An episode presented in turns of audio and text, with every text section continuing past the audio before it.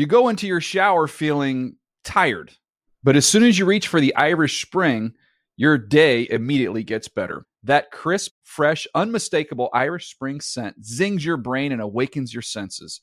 So when you finally emerge from the shower, 37 minutes later, because you pay the water bill so you can stay in there as long as you want, you're ready to take on the day and smell great doing it. Irish Spring Body Wash and Bar Soap. Fresh, green, Irish. Shop now at a store near you. Hey everyone, this is Jodie Sweetin from the podcast How Rude, Tanneritos. I've been needing a quick getaway with my family, and the 2024 Hyundai Santa Fe is the perfect vehicle to take us there. It has standard third row seating, so I'm able to pack my entire family, plus pets, in the car, while also having enough room for our camping essentials. Available HTRAC all wheel drive will get us through any dirt trails, and available dual wireless charging pads will ensure we never have to worry about getting stuck with a dead phone in the middle of nowhere. Visit HyundaiUSA.com or call 562-314-4603 for more details. Hyundai, there's joy in every journey. Getting ready to take on spring? Make your first move with the reliable performance and power of STIHL battery tools. From hedge trimmers and mowers to string trimmers and more, right now you can save $50 on select battery tool sets. Real STIHL. Offer valid on select AK system sets through June 16, 2024. See participating retailer for details. In order to support our show, we'll need the help of some great advertisers. And in order to find them, we'll need to learn a little bit more about you, our listeners. So please, go to podsurvey.com slash good morning and take a quick anonymous survey that will help us get to know you a little better. That way, we can show advertisers just how great our listeners are. Plus, once you've completed the survey, you can choose to enter for a chance to win a $100 Amazon gift card. Terms and conditions apply. Again, that's P-O-D-S-U-R-V-E-Y dot com slash good morning. Thanks for your help. Hi, and welcome to the official Good Morning Football Podcast. I'm Will Selva. Here are the best moments from this week so far at the breakfast table. The divisional round was as epic as it gets. From a home playoff loss streak broken at Arrowhead to a late game interception to end the Foles magic. Let's find out what the breakfast table thought about all the action from divisional round. I think Alshon Jeffery handled that with class. He got a lot of Yeah. praise for the way he, you know, handled what happened. The Daily News, on the other hand, not so much. Let's bring in Peter Schrager, who's on the sidelines. Butterfingers. You see this, Schrags? Come on. Not cool. Not cool, okay? It's a heartbreaking cool. scene. Actually, as it happened, Nick Foles was the first person to greet Alshon Jeffery. And just to tell you what this Eagles team is all about, Doug Pederson was right there on the sideline and grasped him right away. A lot of coaches might go the other way, but I could tell you that locker room has Alshon Jeffery's back. One Eagles executive told me that's a catch he makes 99 out of 100 times. It was the perfect pass. It was the perfect play. It just slipped through his fingers. But this game was decided in the final three quarters, like you said, Kay. But the man to me was not Drew Brees. It was not Mike Thomas. It was Mr. Sean Payton. Sean Payton, they're down 14 to nothing on their own 30 yard line on fourth and one. And what does Sean Payton dial up? Taysom Hill with a fake punt. It's the most aggressive play that I can remember the Saints calling since the onside kick in the Super Bowl against the Colts. This one got the entire stadium back. It brought the team back, and they were on the brink of being down 21 to nothing at home. Three scores. Instead, they convert this, they move the ball, and then on the same drive on fourth and goal, Kyle showed the highlight. It's a pass to Keith Kirkwood for the touchdown score. Sean Payton was not going to go down fighting, and I can tell you guys, when it was 14 nothing in that dome, where it is so hard to win, you could have heard a pin drop. Sean Payton with the fake punt call. It is everything Sean Payton is all about. Aggressiveness, never giving up, never dying, and leaving it out there. That game, that game was won right there on that fake punt, which gave the Saints life, and they rolled from there and never looked back. Sean Payton is my MVP of the evening, and I thought that fake punt was the biggest play of the night. And now we'll have a battle of the Shawns there at the Dome. I'm surprised you even have a voice this morning. It was so loud. Excellent work on the sidelines. And I see you working, staying down there in New Orleans. So you don't have to help disassemble, uh, disassemble the shrine. You don't have to do any heavy lifting. You're the friend that doesn't show up on moving day. Yeah. Not for me. That's for you guys. I, I don't even know what you're talking about, Kay. But Peter's got a truck. Thanks so much, Riggs. Back here at the table. Takeaways from this game? Uh, first, let me say I- I'm done betting against the Saints. Who Dat Nation? What's up? They absolutely did their thing. The crowd was ruckus. The, the, the players were great on both sides of the ball. And like Peter said, Sean Payton was unbelievable. But can't guard Mike. Just like his Twitter handle. You can't guard Mike. It was every situation, every scenario. He stepped up big. Michael Thomas was unbelievable. And we're talking chain moving first downs, long second downs, big time third downs. And in the red zone, he was unbelievable. I was watching the game and I was saying to myself, what kind of coverage can you give him? Because they were trying zone, he lit that up. They went man to man, he scores a touchdown like we're seeing right here. Every situation that you presented to Drew Brees and Mike Thomas, they conquered. My man had 12 catches, 171, single game playoff team record. The unbelievable part is that they moved him around constantly. He was on different guys, and he kept that defense backing up on their heels. This was a one man show. And if my man Mike Thomas can continue to play like this, he can carry his team right into the Super Bowl, and Drew Brees will win another one. And what I love about this is I feel like even though he's had such a great season, Kyle, he still isn't known to the world. And I love that given the if the NFC Championship game and potentially the Super Bowl, he's going to be given that platform so the world can see what this kid can He do. led the league in catches. I think people s- recognize I now. still don't I think agree. people put him up up with them. but AB, he should Leo, be. I, I felt like he should had be. 400 yards yesterday. This he will- was the best player by This will be far. a whole other level for him. That was incredible. Um, first of all, for everybody tweeting, and there's a lot. I'm not wearing the barrel right now, but I will be wearing the barrel for Chiefs fans. Just Okay. stay tuned. I promise. It's here. Barrel Twitter. Barrel Twitter is big right now. It's coming. I promise. I'm not going to cop out. As it pertains to this game, uh, the Saints deserve to win. They were the better team. They played the better three quarters. They were at home and everything. I feel like football fans across the country deserved a better ending than what we got. Okay. Um, the whole Foles magic versus the Saints, I feel like we were deprived of that because the Foles magic wasn't killed. Nick Foles did not make a mistake. Nick Foles did not blow it. If at the end of that game, if the Saints stopped them or sacked them or, or forced a, turnover on downs, they did it. Or if Foles scores, we got a, we didn't get a clean death. Um, he put through a perfect pass and went off the hands of Alshon, and you saw this thing coming. I don't know if you could tell on the highlight though, but leading up to this play, it was set up by the incredible Michael Bennett defensive play to move the field goal back. Yep, yep. Still, if Will Lutz makes that field goal, it's a wrap. Yeah. One of the best kickers in the league kicking in a dome misses it. They get a penalty. It's all setting up for the quote unquote Foles magic, and he delivered it.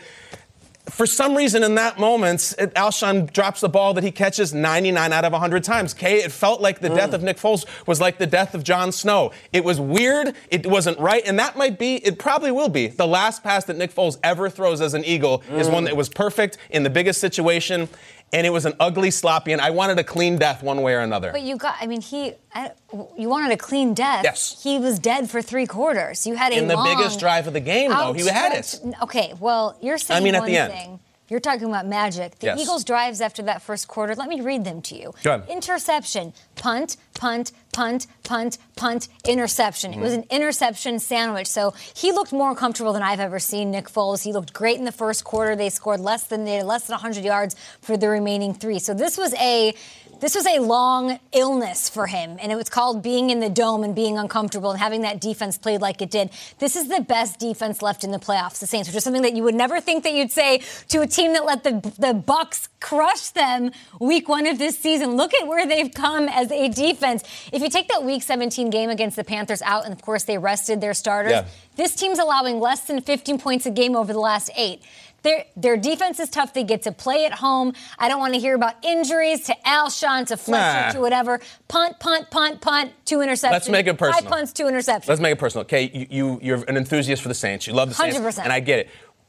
Up six points I'm about to hoot with that Foles coming down the over there. field. Can we all say at the table you weren't nervous at all that Foles was going to go down the field and score? the Lutz thing made me nervous the whole time. It was Crazy. a stressful game. I couldn't believe he missed that kick. Yeah. At the second he missed the kick, I said, "Here it comes. It's going to happen." I will say, at Right? one point in the game, I did have the Angels in the outfield. Um, Yes. I had this gift. It's ready to real. go. Like, there's only one explanation for this, and but it was you have to. He looked really uncomfortable for the He first did. time I've ever seen him look that way. What do Well, we always the say though? It's at the end of the game, in the final minutes, he looked Yeah. great, and, then it was over. We have to keep in mind this is the postseason. You know, quarterbacks are going to look uncomfortable because teams are so good. Brees looked uncomfortable. Brees looked uncomfortable in moments. That pick. Philip Yeah. Rivers looked uncomfortable for just about four quarters. You're right. You know, so like So did Luck. teams won't be flawless. The same thing coming up this weekend. We're going to see great quarterback play, but we're going to see even better defense, which means there's going to be moments where our favorite quarterbacks, our favorite players, are not going to look like themselves. And Nick Foles, there were moments in his game with those two interceptions he didn't look like himself, but none of that matters. If the game is coming down to the last two minutes, that's what matters. See- And to your point, Kay,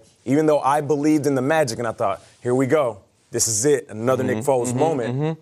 The moment was on the Saints in that defense and them taking advantage of a very, very weird drop ball by Alshon Jeffery. So I don't want to knock Alshon and say, oh, I hear you, man. It's your no, it's not your fault. You guys had moments to put that game away and you didn't. Instead, I'm going to credit that Saints defense. Like you said, they did the thing. Two picks from Marshon Lattimore. That's what changed. They looked uncomfortable, right? They looked a little uneasy, and Marshon grabs that interception, that first one, and I feel like they finally got in the rhythm. Changed the it. momentum happened. Then that one drive that they led just shows you how resilient. That fourth down, like squad. Shrek said, changed Right. everything. but it was changed everything. It was Alshon's fault. Of course it was. No question. No The Saints question. didn't make a play. as He blew a play. As a, as a competitive player, he should look in the mirror and say, I could have changed the outcome of that game. Yeah, And man. I think if the team collectively looks in one big mirror, they'll mm-hmm. say, all right, quarterback threw two picks. They got outplayed. That fourth down where they give up that fake, I'm yelling at the screen, it's a fake punt. It has to be a I fake know. punt in that moment.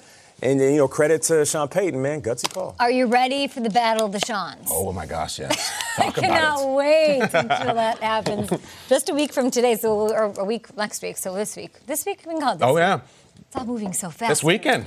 Uh, the Eagles' season ends in the Superdome, but could that loss also have ended Nick Foles' time in Philly? Let's take a listen to Foles discussing his future after the game because that's all we're going to be talking about. I I think the big thing is, you know, what the city means to me. Um, you know, it's always welcomed uh, me and my family.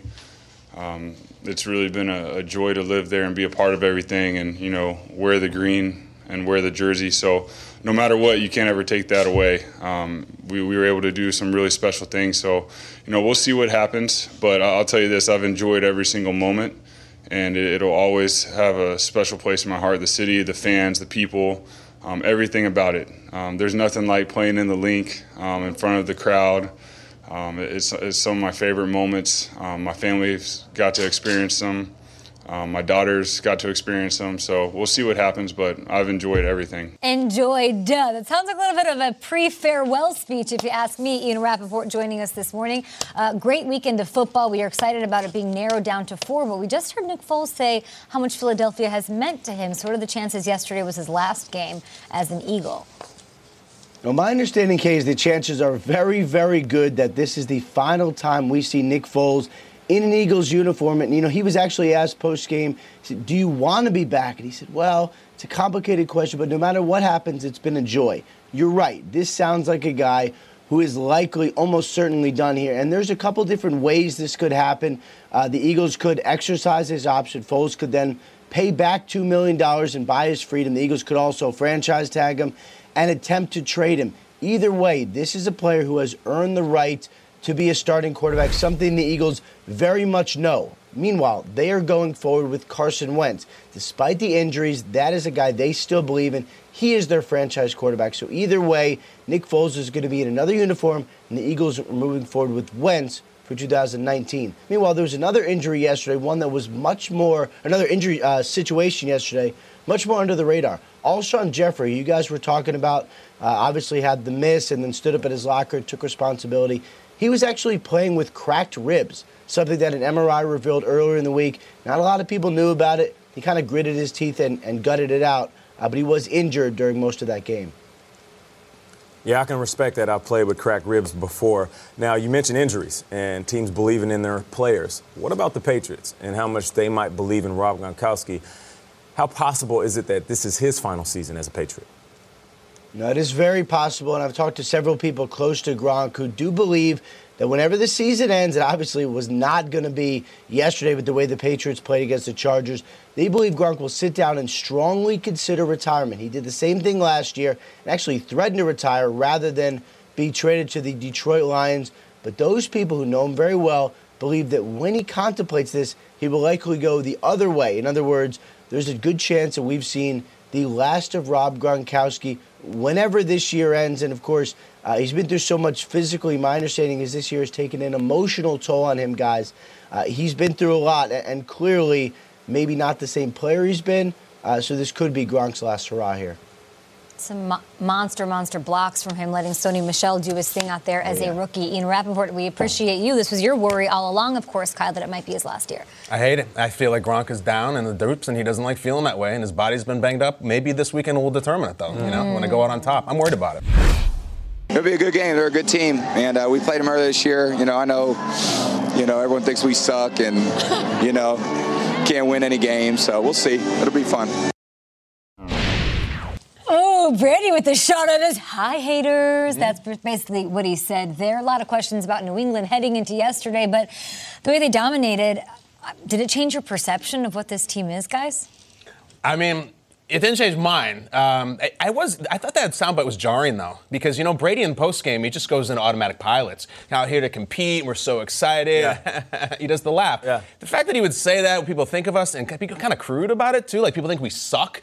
It's not just him. I mean, and it's not just McCourty who's talking the same thing afterwards. We know our quarterback's too old. We're not good enough on defense. The skill players aren't that good.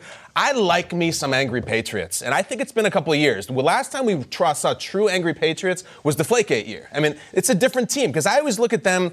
They're like football one percenters. We're always good. We're always in the mm. playoffs. We always win our terrible division. I was listening to Deion last night talk about it. Listen, when you dominate that much, it can be boring in the regular season. You get to mm. the playoffs and you wake up, and then And Deion knows, Yeah, and Tomlinson then's like it's like the Golden State Warriors. We're bored. We're going through the motions. Wow. So if they have this kind of talent and this have they have the hashtag chip on the shoulder where they're angry and Brady says everyone thinks we sucks, I love that. It did change my impression of them a little bit, I guess, at the end. I worked up there when they were winning Yeah. Super Bowls. This is their eighth straight AFC Championship they, game. They always have a chip on their shoulder. They always see doubters. They always work that way, even if it's self-created, which is it might be at this point. There are questions about the Patriots. I had a question. I hadn't seen the statement game. That's all I really said. I said James White's going to have a great game. Of course he did. Edelman's going to have a great game. He's going to mm. show up, and it's awesome to see what they did without Gronk even having a transcendental, huge box score game.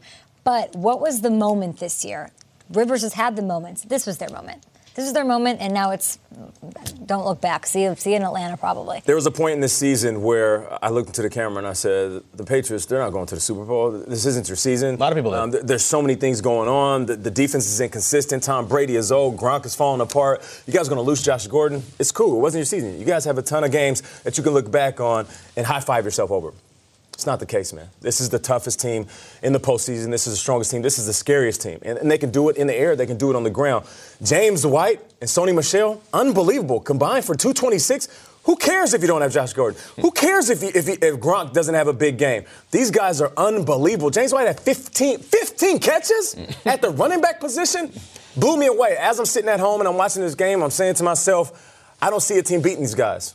I'll see you in Atlanta, New England. Mm, my man. They made it look easy, Hey. Peter Schrager. I feel a little silly, and I feel like we all knew last week when we were talking about what is it going to mean if the, he, they lose that that wasn't really going to happen.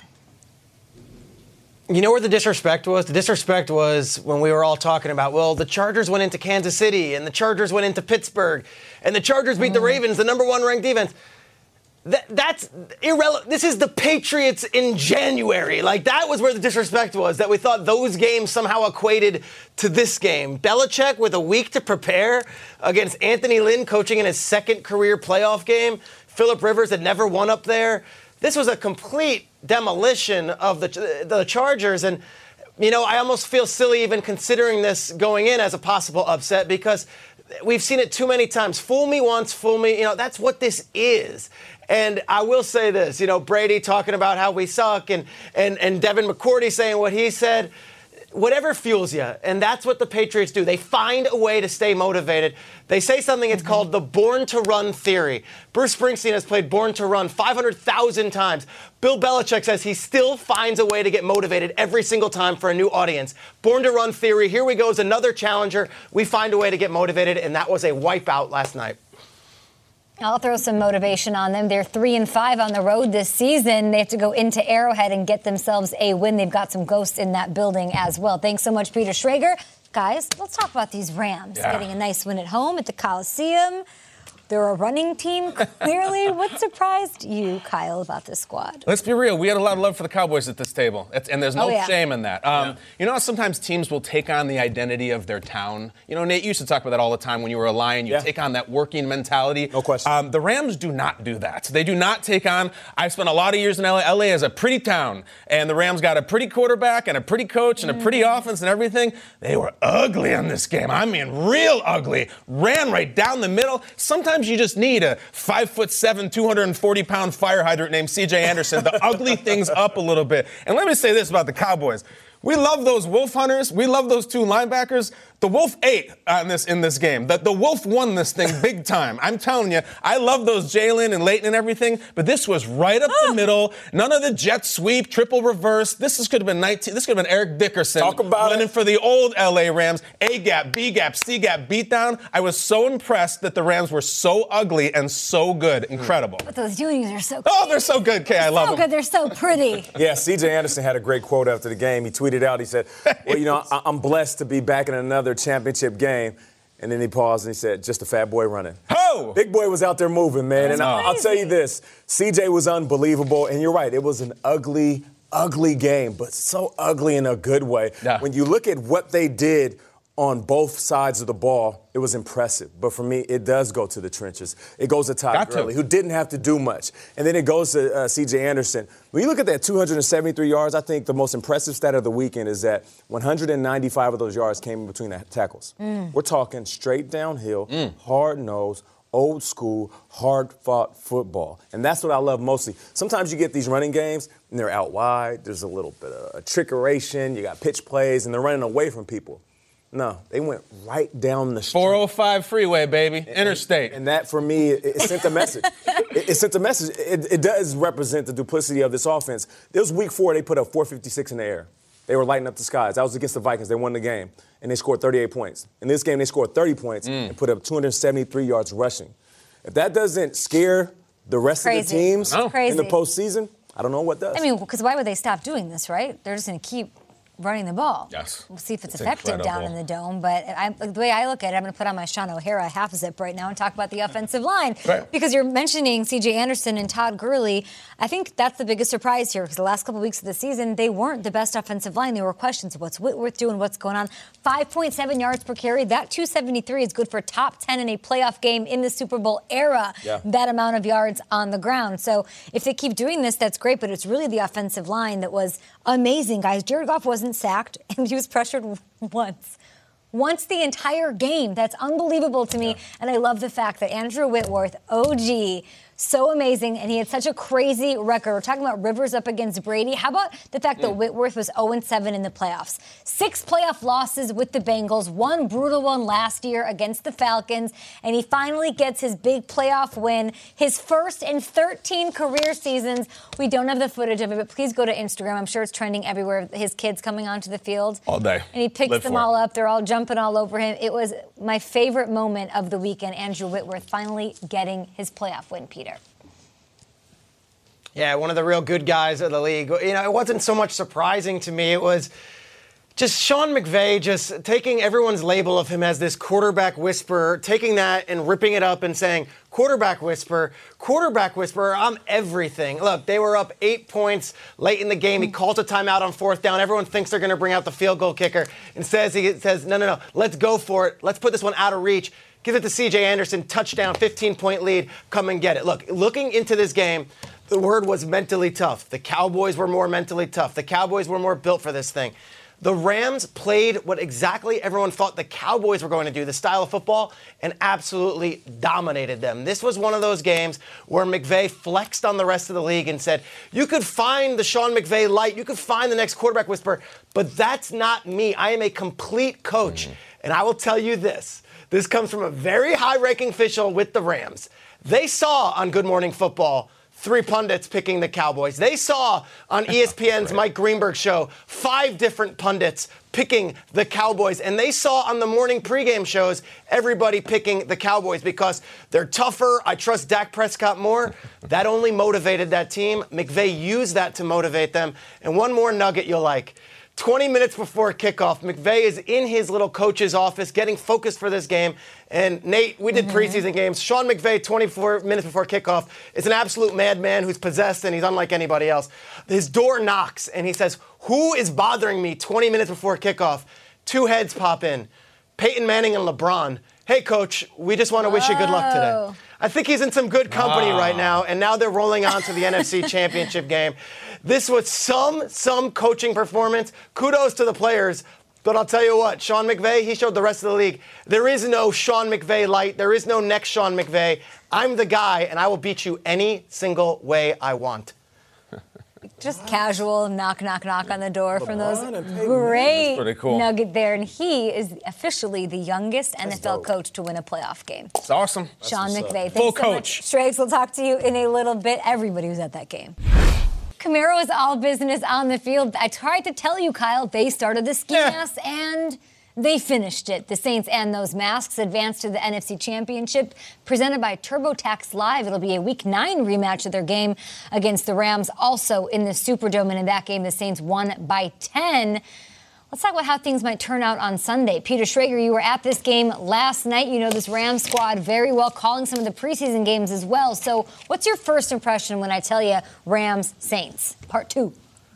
I think about the two head coaches, McVay and Payton, the two Seans, and I say it's McVay versus Payton part three. Remember, they played last year in a regular season game in week 12, and the Rams got the best of the Saints out in LA at the Coliseum in a 26 to 20 game. And that was when McVay was the coach of the year and the young hotshot and was kind of puffing his chest out.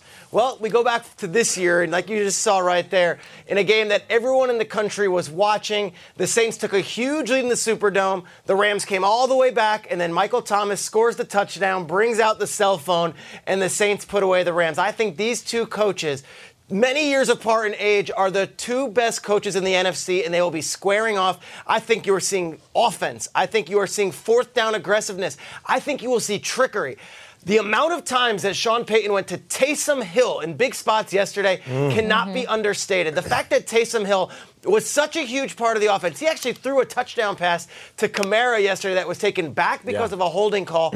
But the reliance on Taysom Hill was fantastic. And the Rams, they do a lot of the same kind of stuff. Fourth down aggressive nature, and let's go big. I'll say this. These are the two coaches who have been the story of the NFC all year. They will go head to head, and you've got a 40 year old Drew Brees going up against a 24 year old Jared Goff, and you've got the young coach in McVay, and you've got the older coach in Sean Payton. If I am a fan and I have no dog in this fight, I am sitting down on the couch, I am buckling up, I'm getting some popcorn, and I'm just going to enjoy. Two coaching masterminds at the top of their craft going at it for the third time in what will be a rubber match in the biggest stakes of all the Super Bowl awaiting them. Sean on Sean crime. Great uh, setup there by Schrager. The way that I look at it is just the dome is going to play huge. I can't get over yesterday seeing how uncomfortable and rattled Nick Foles looked. A guy who was unrattleable in Soldier Field against such a top defense looked cool as a cucumber, and all of a sudden yesterday was struggling for three quarters. So to me, the dome where it got they were down 14 zip, and that Marshon Lattimore interception is all it took for it to t- flip on its head, and that crowd, ca- you know, as much as we want to say the defense is great.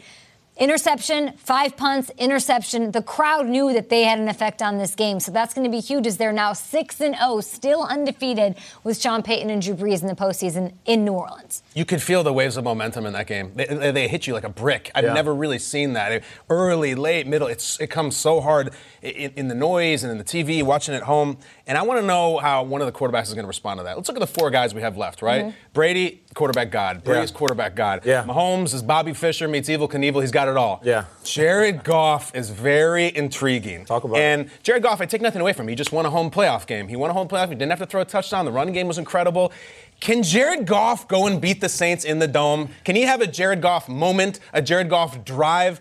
The answer is I hope so, but I don't know. I, I really don't. They, and if you think that they can just get in this running game with them, as good as Michael Thomas was last night against the Eagles, he was even better against the Rams last time. They played it over 200 yards. He'll be the best player in this game again. Yeah. So my question would be, if Thomas gets going and Brees gets off to us, can Jared Goff say, "No problem. I'm looking up at Whistleman and all the Saints on those waves of momentum, and I got this."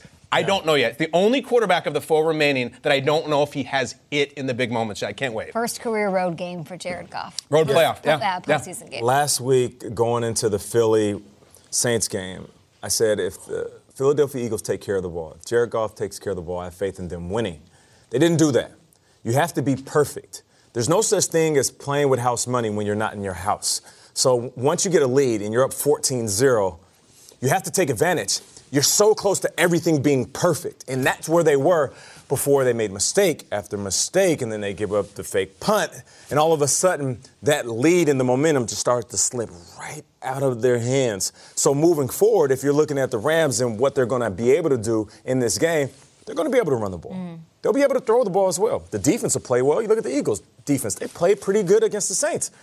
But you cannot let Drew Brees have a chance to keep their team in it through three quarters. Mm. If you're up by 10, if you're up by 14, if you have a chance to extend this game, not only are you keeping Drew Brees on the sideline, but you are hitting that crowd base right in the gut. And that's the one thing you have to do. You're not just playing against the Saints, you're playing against the energy, you're playing against the vibe, you're playing against the voodoo, the juju, however you want to frame it, however you want to name it. I've been there. I've been there in the playoffs and thinking to myself, this is a game. Going to halftime, looking at my guys, hey, we're good. Don't worry about it. We're God, we're going to finish this, we're going to celebrate on the plane. It's all good. And all of a sudden, one mistake happens. And then another mistake happens. Look out. And then they make a play. Look out is right. Not only does the crowd raise, and it seems like somebody just went five clicks up on what you're listening to, the crowd seems to overwhelm you. I remember at one point I was on the sideline Mm-hmm. and I looked behind me because I thought the stands were closer to me. That's how loud it was. And that's how more than that. overwhelming the energy was. And I think that's wh- what it was at some points in the game for the Philadelphia Eagles. When they had this team on the ropes, it was like they were sitting there dazed, and all they needed was one more power punch. And they sat back. finish him, and they couldn't. They couldn't. So if you're the Rams, you get a lead early, what you have to do, one, take care of the ball, and don't fall for the okey doke. There will be mm-hmm. trick plays. And the one thing about trick plays, it not only gets the first down, but it changes the complexion of the game. Rams have to be perfect if they want to win this game. I think we're in store for a lot of trick plays in this one. Maybe they run the ball. I will say Jared Goff outside of the Coliseum, 10 touchdowns, nine interceptions in the regular season. So CJ Anderson may be a big role. Let's talk about CJ What a Anderson. cool story. What a day for him. 123 yards, two touchdowns. Can he and Gurley keep the ground attack rolling in the Superdome? We're breaking down championship weekend after this. In today's busy age, you may think you don't have time to read a book. Well, think again. Blinkist is the only app that condenses thousands of nonfiction books into the best key takeaways. So you can read or listen to them in just 15 minutes. For a limited time, Blinkist has a special offer just for our audience. Go to Blinkist.com slash good morning to start your free seven-day trial. That's Blinkist, B-L-I-N-K-I-S-T dot com slash good morning. Out of all the performances we saw this weekend, there were some lopsided games. It was sort of a weird weekend, Kyle. Let's just be honest about Yeah. it.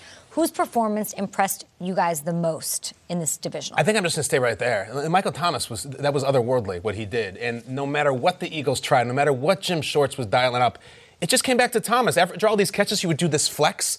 I feel like he flexed 50 times. You know, we used this phrase, he flexed on the Eagles. He literally flexed on the Eagles like Yeah, he was doing a. Mr. Universe p- pose over and over. I, I- I play a lot of the old fashioned Tecmo Bowl. There's a player on the Chicago Bears named Cap Bozo who has a play that's a glitch in the game that if you call it, it's an unstoppable pattern. It can't Okay. be defended. It's actually an error in the programming.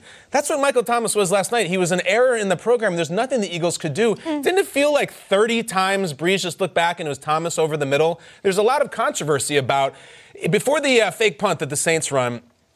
The Saints were called for a penalty, and Doug Pederson was faced with the choice to go with fourth and one and decline the penalty. Yeah, what did you think of that? Or accept it and go to third and 11. And some people are saying revisionist history, fourth and one, they run the fake punt. Maybe he should have gone to third and 11. I don't think he should have, first of all, because they were so far back in their territory. Even crazy Sean Payton, you didn't think that they were going to fake it. However, if they had, there's nothing that I saw in that game that they would have stopped them on third and 11 anyway. Let's say they, you know, they had declined it, or accepted it rather. I feel like Brees is going to Thomas for 15 yards right over the middle. So I don't regret that at all if you're an Eagles fan. He was the best player on the field, and it wasn't even close. It was him and Fletcher Cox who had to leave. Thomas, that was the game of his life, and I think the best is yet to come. Against the Rams, I don't see they're stopping him either. Yeah, speaking of the best is yet to come, how about the Patriots? Continue to reinvent themselves and, and looking at the game plan. I remember going into this game and I was saying, all right, James White, I know what he does in the playoffs. The last uh, four games, he has seven TDs. Like, he's a beast. He's going to go off, which he did. 15 catches. That's nothing to sneeze at.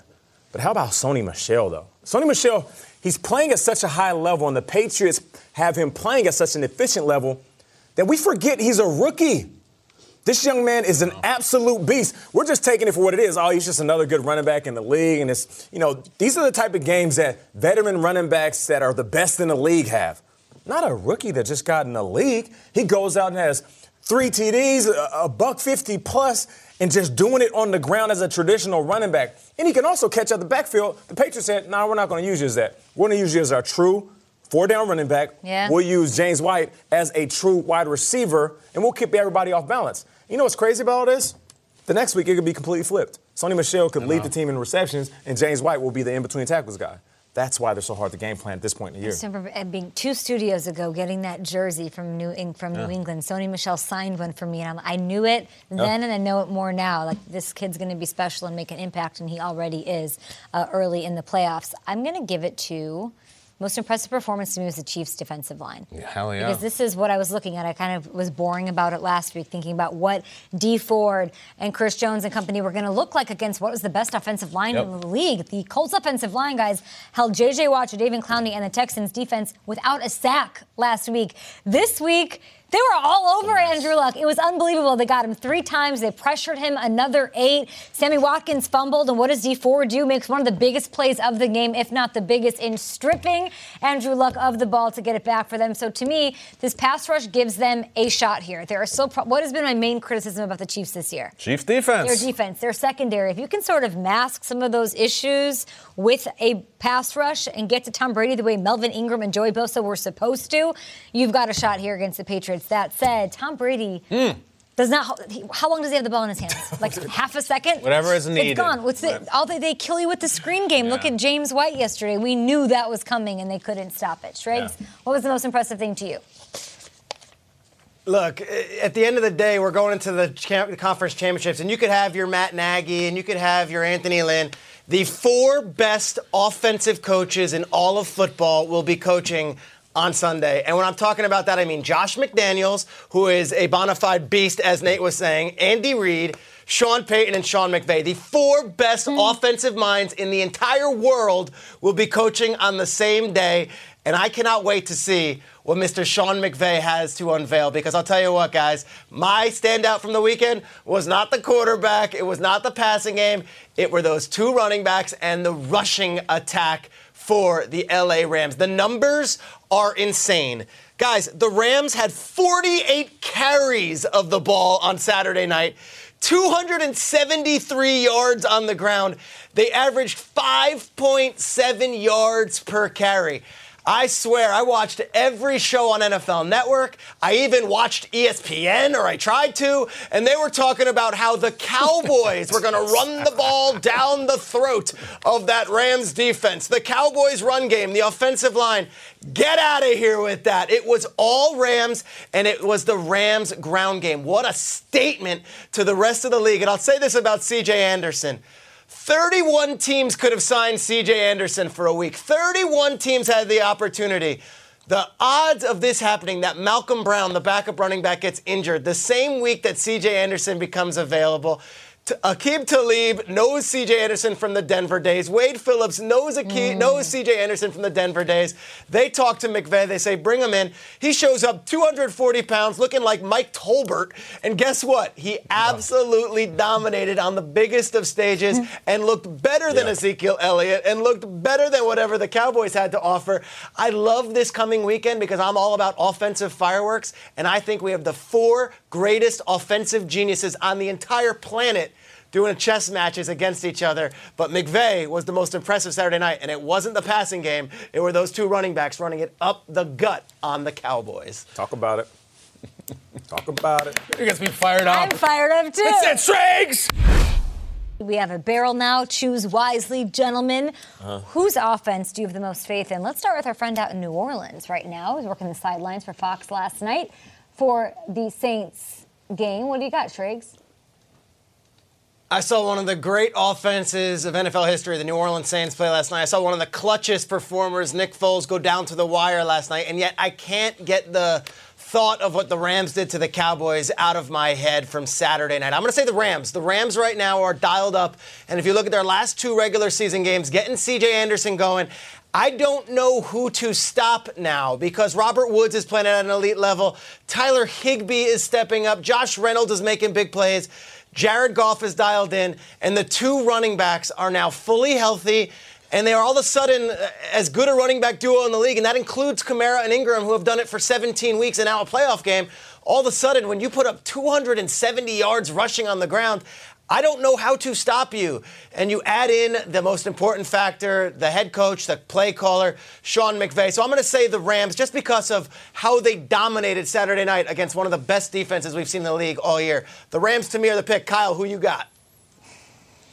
I mean, I'm, going to go with the Chiefs. I'm going to go with the Kansas City Chiefs, and not because they have me over a barrel, but because I think they have at home, and I think they got the MVP and the most dangerous player in Tyreek Hill. It's that simple. We can't be wrong with any of these, but I got a feeling the Chiefs now. Now we know how to win. Happy learned how to punt. It I'm is- going with the Mahomes. It is first world problems, these offenses. It's true. I will go with the Saints, though, because even when things didn't go their way, they fixed it. I think Taysom Hill is an absolute spark plug. There is not a player like him on the field. They punted once in the last three quarters. And we're talking the best offense going into this week. At home, they are the best offense mm. in the His touchdown pass was a laser. The mm-hmm. one that got called back, he chucked that thing. I think they might come back to that. Yeah, for me, I'm looking at the Pats, and it's so many different reasons. I don't want to go too far in the history and start talking about the championships and the rings that they have in the jewelry box.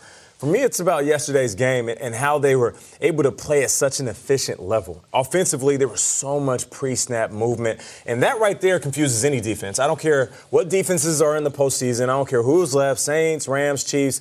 The fact that they have so much movement pre-snap and then defensively, it gives so many defensive coordinators fit. So for me, it's Josh McDaniels versus the field. Having a chance to prepare versus the defense that can fly around, that are fast, that are athletic, they can't do anything when they don't know who to game plan for. So they're going to go into this game saying, you know what? Let's stop Sony Michel from running the ball. Well, he might not run the ball next. He might not even play a snap at running back. He could be their leading receiver next week. And that right there is the mind games that Bill Belichick, Josh McDaniels, and the Patriots play with everybody else. Sounds like it's all going to come out down to who the best defense is of these four. You're right. Lattimore. Maybe we'll see. Lattimore, two picks. Uh-huh. Do your thing, so sorry, I'm You got to ride with your team. The other one's out. Yeah, well, the, the Pats, that's a tough one to ride against because they're headed to their eighth straight AFC championship. Is Mahomes the guy to stop Brady right in his tracks? Everyone thinks we suck. We don't have any good players. We can't win games. Okay, Tom, we get it. You're motivating Were you a little thrown off when he said suck? Yeah, it was You a little were? jarring, a little crude, I not his usual liked brand. it. He's a human. Can't wait. It is now Gumbo Week. Well, we're always here to learn new things each week, and the divisional round was no different. Here's what the breakfast table learned from the action in the divisional round. It's Tuesday. You guys know what that means. Time for what we learned in the divisional round. It taught us plenty. Oh, yeah. You know what I learned this week? I learned I have a favorite new head coach in the NFL, and so do you. You might just not know it yet. The four of us won the Powerball, guys. If we we won the content Powerball. Freddie Kitchens is the head coach of the Browns, and Pete Schrags has done an incredible job over the past month or so, putting him on our radar, talking about his incredible background, his wide open system, everything he's done for Baker Mayfield on the field. The background is incredible. He coached under Saban, Parcells, it goes on and on and on, and the meteoric rise from running back coach to head coach in one year. And then yesterday, we finally got a look at the new king as he sat down to meet the media as the head coach of the Cleveland Browns. And like I said, guys, let's just sit back and enjoy. I hope this is a 30 year run for him as the coach because he's incredible. First, coach, how about a little background? Tell us what it was like growing up in Gadsden, Alabama. I was a Browns fan when I was growing up. I, now, keep in mind, I grew up in Gadsden, Alabama. It was Alabama football, all right? But on Sundays, you had to do something other than go to church and eat a lot, all right?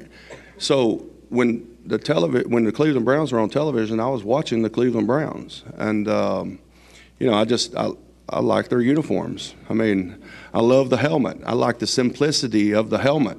All right, so hopefully we don't ever change that. But you know, hopefully it's not in the works anytime soon. But anyways, I like the. But I went to Alabama. We didn't change helmets at Alabama, so I'm a traditionalist. All right, that's the way I coach. You can take the boy out of Gadsden. You cannot take the Gadsden out of the boy. Coaches are supposed to sit down and say, "We're going to work hard and we're going to put a winning product on this." Freddie, have you heard that um, you're actually pretty popular in Cleveland? You have a following. What do you think of that? I think I'm popular in Cleveland because we won some games, you know. Um, but yeah, I mean, probably. I know I hear from my kids at school that uh, from school that everybody wants that orange dog pound sweatshirt. So, so I, I don't know. I may, hell, I may be popular because of the sweatshirt. I don't know. maybe, maybe it is, and I think maybe. Dorsey a very popular yeah. sweatshirt too. Um, Weird seeing him in a suit. I know, right? And I don't, I don't, think we will for a long time. There's, there's everyone's trying to win the room now. Everyone's got to have the cool hire, the young, sexy hire. And Freddie was asked about that. You know, you weren't a real popular choice necessarily, and what he said actually kind of fired me up. In saying that, you know, it takes some. Uh, I won't use any bad language, Miss D, now, but it takes some um, guts to do what they did. All right, and I appreciate that. I won't let them down, and all you got to do is sit back and watch all right? Because I know that I'm not a popular choice. I understand that, and I don't care. He doesn't care. You can't be telling me if you are not just a little part of you as a Steelers fan or Ravens, you got to appreciate this. This guy is the genuine article, and maybe my favorite part of when his personality just he couldn't help himself was at the end. John Dorsey was asked, you know, John, certainly when you put together a list of head coaches going back, he must not have been on your list, right? Or was he? Dorsey, tell us about it. No, he wasn't. But that doesn't mean that he's not a qualified coach. I mean, his. Uh, I mean, you just look at the eight games he did. Kind of caught your attention too, didn't it? No. Uh, Freddie. Good job, man. Good job. Good job. That's impressive. It is impressive. This guy is a treasure. Afterwards, you know, it's wrapping up. Everyone he's, he's intermixing yeah. with the media. Our very own Omar Ruiz, who's been all over this, tweets this out as if we need one more piece of personality. Freddie, a very likable guy having fun in the media scrum, says facetious is one of only two words in the English language that contains every vowel in order. That's the chatter going on afterwards.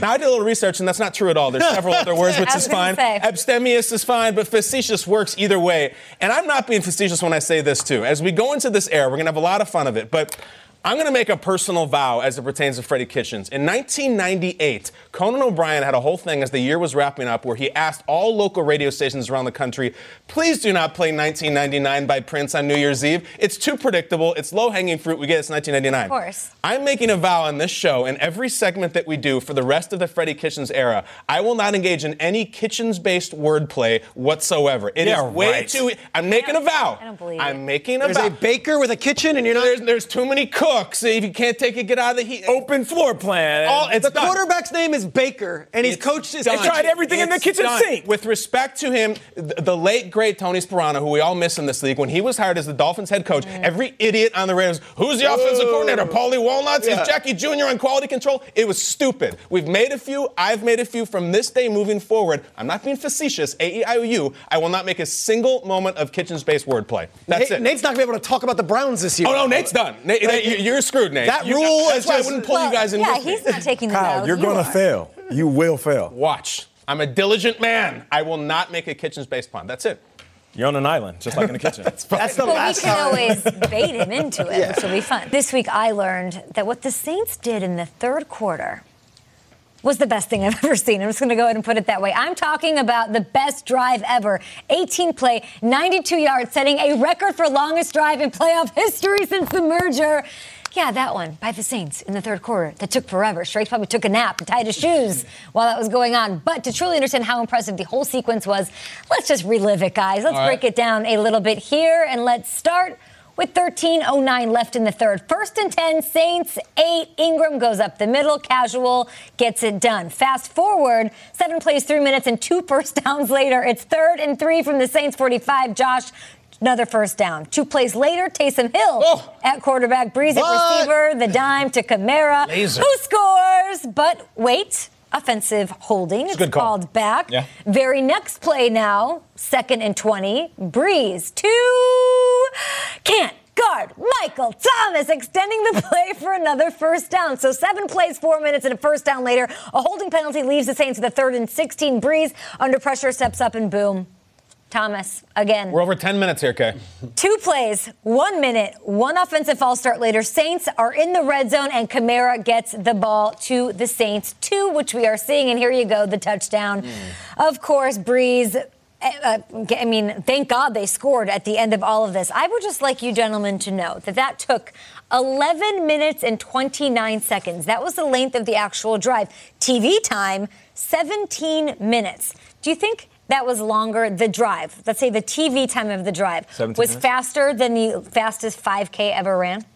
Uh, no. I don't know. It was longer. It was? Yeah, it took a, a guy 12 minutes and 37 seconds. Anthony Hopkins Yeah. is in Silence of the Lambs.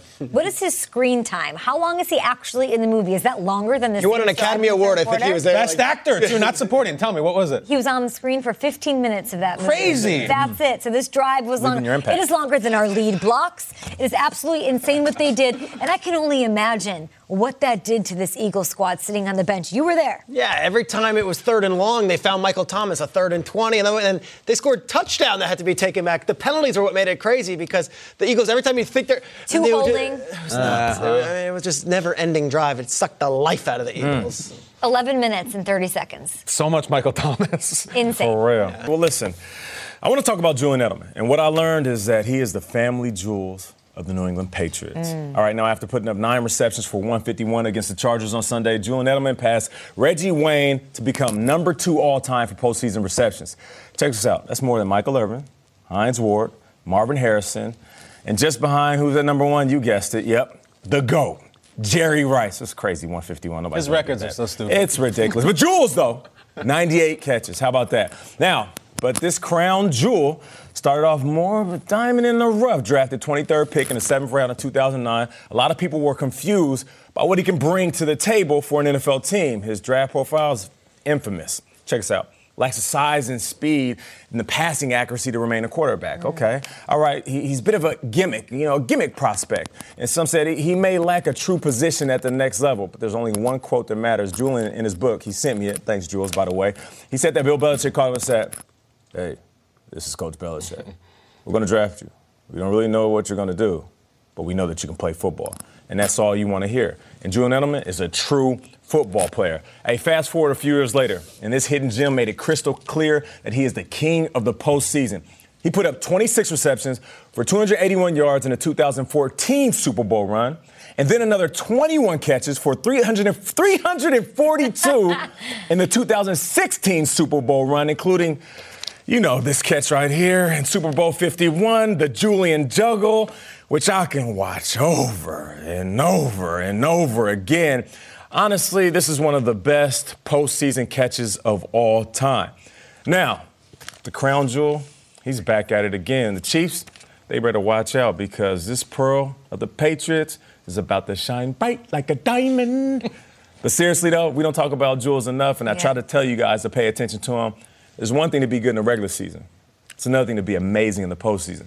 Jules, one of the best of all time. Mm. I feel like we've gone too long without seeing that catch from the Super Bowl. I feel like It I haven't seen it in a minute. It's like an old so friend. crazy. Brady, Brady was on Boston radio yesterday, and this is the quote I thought was crazy. He said that Julian Edelman is as mentally and physically tough as any player who's ever put on a Patriots uniform. That's from Mhm. Tom Brady. That's the highest of praise, and you're absolutely right. The Patriots It's a real themselves put out an Instagram video yesterday of people in the media saying Edelman doesn't have it anymore. Mhm. Edelman slowed down. He looked incredible in that game last week. I love and he him. chirps. If you want to pay attention Oh, to yeah. subtlety, he chirps. At the biggest dude on the field, he's ready to fight every single play. And that's the guy you want And on that your book, team. of course, titled Relentless, which Yeah. is him personified.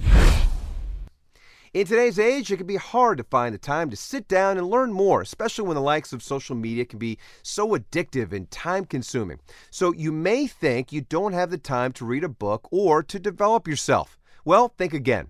Blinkist is the only app that condenses thousands of nonfiction books into the best key takeaways and need to know information so you can read, listen to them in just 15 minutes. 8 million people are using Blinkist right now, and it has a massive and growing library from self help, business, health to history books. I like Blinkist because in less than 15 minutes, I feel like I can fast track my path to a more informed and healthy me.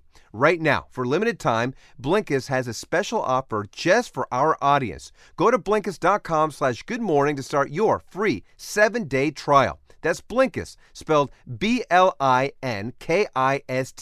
Blinkist.com slash good morning to start your free seven-day trial. Blinkist.com slash good morning.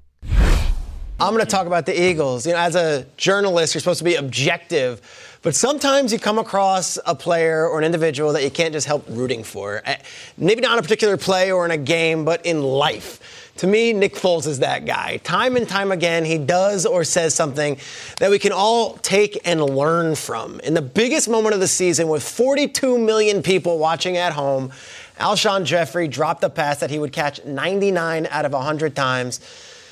And guess what? Where is Nick Foles? The first person to greet Alshon Jeffery after this play is not some other receiver or not somebody. It's Nick Foles who ran to lift up Alshon Jeffery and get him and then speak with him on the sideline the entire ensuing next two minutes. Mm. You see here, Jeffery's down, mm-hmm. but who was it? It's Foles who had his back.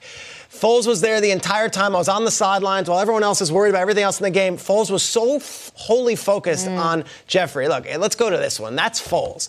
And if you can't love Nick Foles, his story, his message, you probably don't have much that you love in life. I've gotten to know Foles pretty well over the past few years through countless Fox production meetings, and I spent 30 minutes with him on Saturday before the game. He was tremendous. And the things he said were so fascinating. He told me this on what he learned through his wild career ride. Nick Foles told me of all the down points in his career, the being traded, the being cut by the Rams, contemplating retirement before Andy Reid talked him out of it and gave him a shot in Kansas City. He needed all of that to have the peace of mind that he has now. It was such like a real response. Like I needed that in life. I needed that to get where I was. On his relationship with that guy, Carson Wentz, Nick Foles told me that he would say thank you every game last year through the playoff run and every year since he went and started to Wentz afterwards.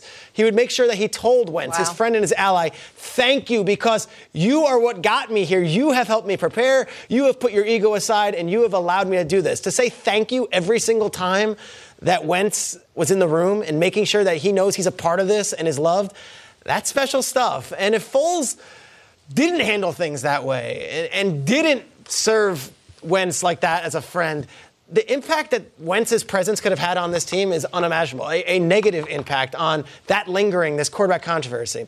But most amazingly was what Foles told me on his uncertain future. He spoke like a human being. He and his wonderful wife, Tori, have an 18 month old daughter.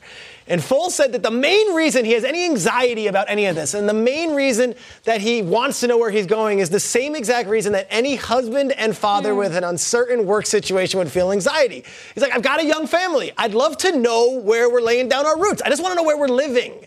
I want to know where my wife and my daughter can say is home. And that is dad stuff. That's not player stuff. That's dad stuff that we all can relate to.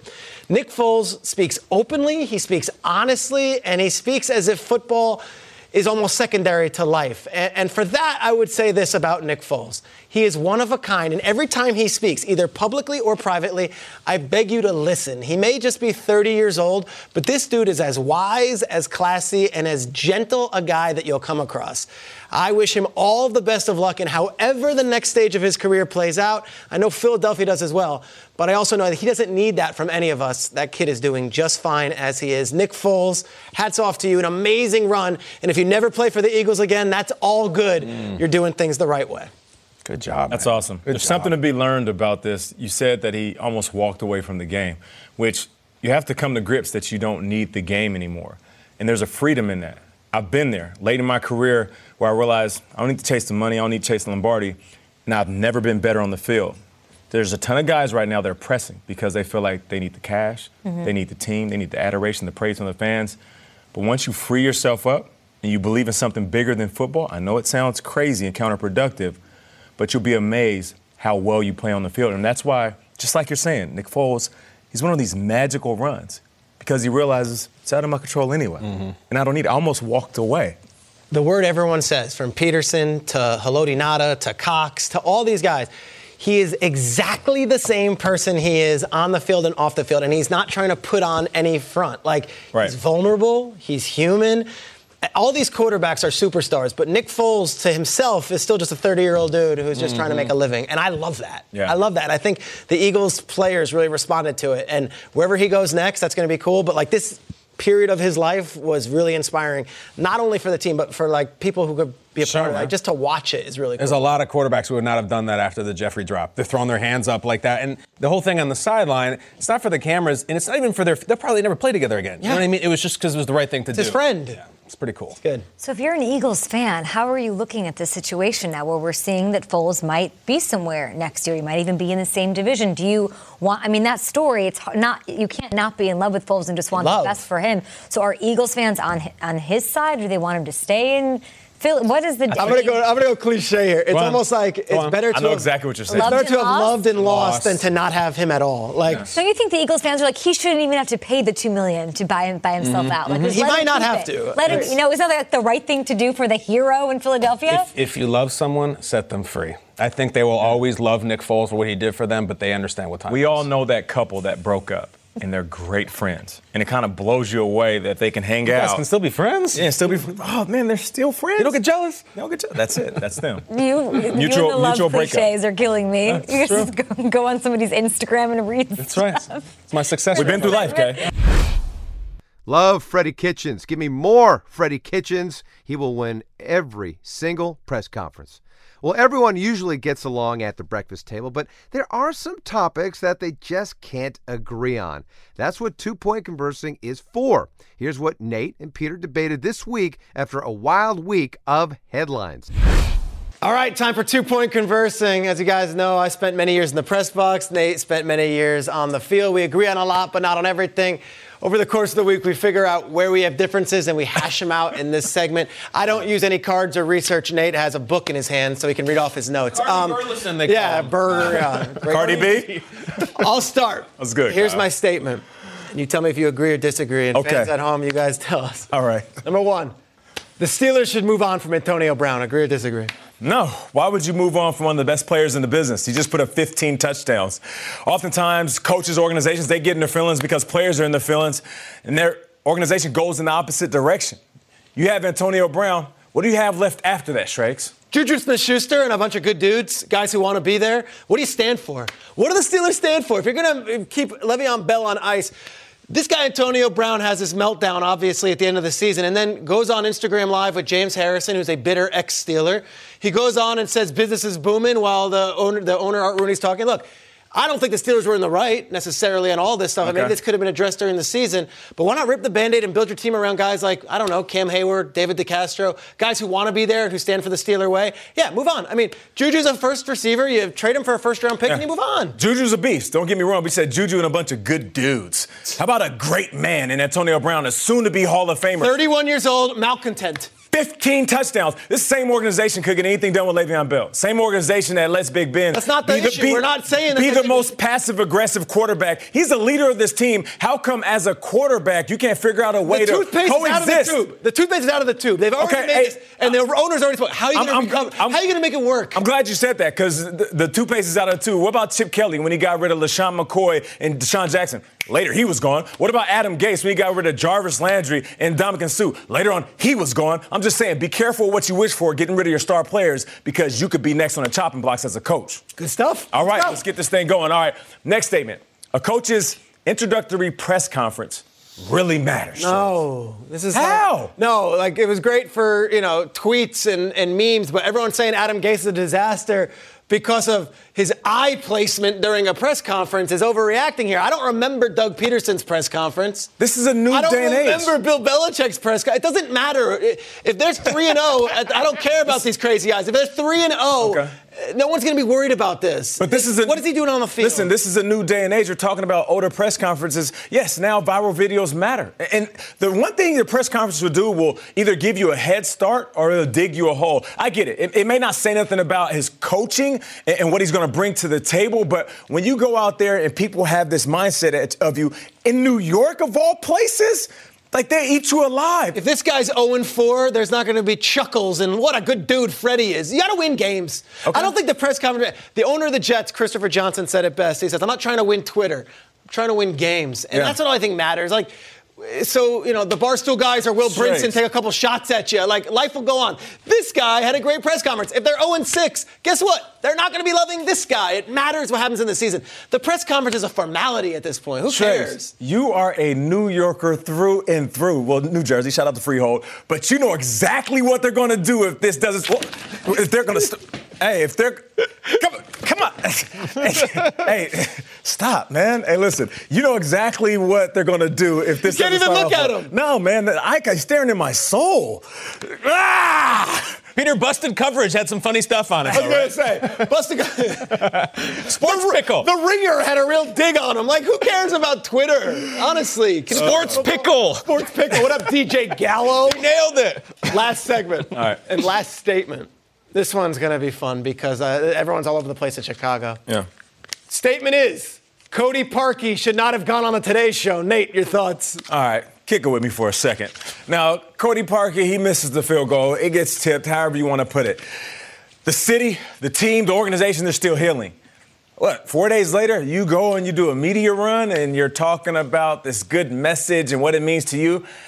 I just don't like it. I get the message, and I'm fine with that. But you know how many guys done dropped balls, made mistakes, threw interceptions, missed field goals, gave up a big touchdown, and they got to bite that bullet, shut up, and chill out into the city hills and wait for their team and organization to get over it before you go on a media run? I feel like he could have handled it better. Have we not evolved as humans? What are we, dinosaurs? Like, oh, you can't go on TV. This kid just had a great message. He's like, football doesn't define me. Like, Yeah. life's gonna be all right. I believe in God. I'm religious. Like, I'm gonna go and share my message and maybe change one kid who's been bullied, change his life perception. Maybe one, change one person who's missed an opportunity. Yeah. Like, what are we monsters? Like, No. let, he going on today's show to spread a good message. We really have to be critical of that. There's nothing wrong with the message. I agree with the message. Any chance you can go out and spread the good word, even if it comes off the kick that he missed. But I will say this Alshon Jeffery drops a ball. His team could have went to the Super Bowl. In his head, he lost that game. He's not going and going on the tour. You know how many guys done lost games and they sit back and they relax and wait to heal up? Schrags, I will say this. You're the same dude that said that the Philadelphia Eagles were out there doing too many things, writing too many books, and you gonna let this dude go on a media tour after missing a kick? Straight, you contradicting yourself. Well, thanks for tuning in to the Good Morning Football podcast. Make sure to subscribe on all our channels and come back tomorrow for some more fun. So, from all of us here at GMFB, have a good morning and a great day. You go into your shower feeling tired, but as soon as you reach for the Irish Spring, your day immediately gets better. That crisp, fresh, unmistakable Irish Spring scent zings your brain and awakens your senses. So when you finally emerge from the shower, 37 minutes later, because you pay the water bill so you can stay in there as long as you want, you're ready to take on the day and smell great doing it. Irish Spring Body Wash and Bar Soap. Fresh, green, Irish. Shop now at a store near you. Live Nation presents Concert Week. Now through May 14th, get $25 tickets to over 5,000 shows. That's up to 75% off a summer full of your favorite artists like 21 Savage, Alanis Morissette, Cage the Elephant, Celeste Barber, Dierks Bentley, Feid, Hootie and the Blowfish, Janet Jackson, Kids Bop Kids, Meghan Trainor, Peso Pluma, Sarah McLachlan. Get tickets to more than 5,000 summer shows for just $25. Until now through May 14th. Visit LiveNation.com slash Concert to learn more and plan your summer with Sean Paul, Sum 41, 30 Seconds to Mars, oh, and Two Door Cinema Club. Hey, have you ever used CheapOair? For years, and I really like it. With CheapOair, you can book online, use their app, or even over the phone. They've got great prices on over 500 airlines and millions of accommodations. They're my go to for travel planning. And if you join their Club Miles program, you can earn points to save on the cost of your travel. Book on the app, and you get double points. Sounds like it's time I tried CheapOair. Call CheapOair at 855-247-3279 or visit cheapoair.com slash podcast.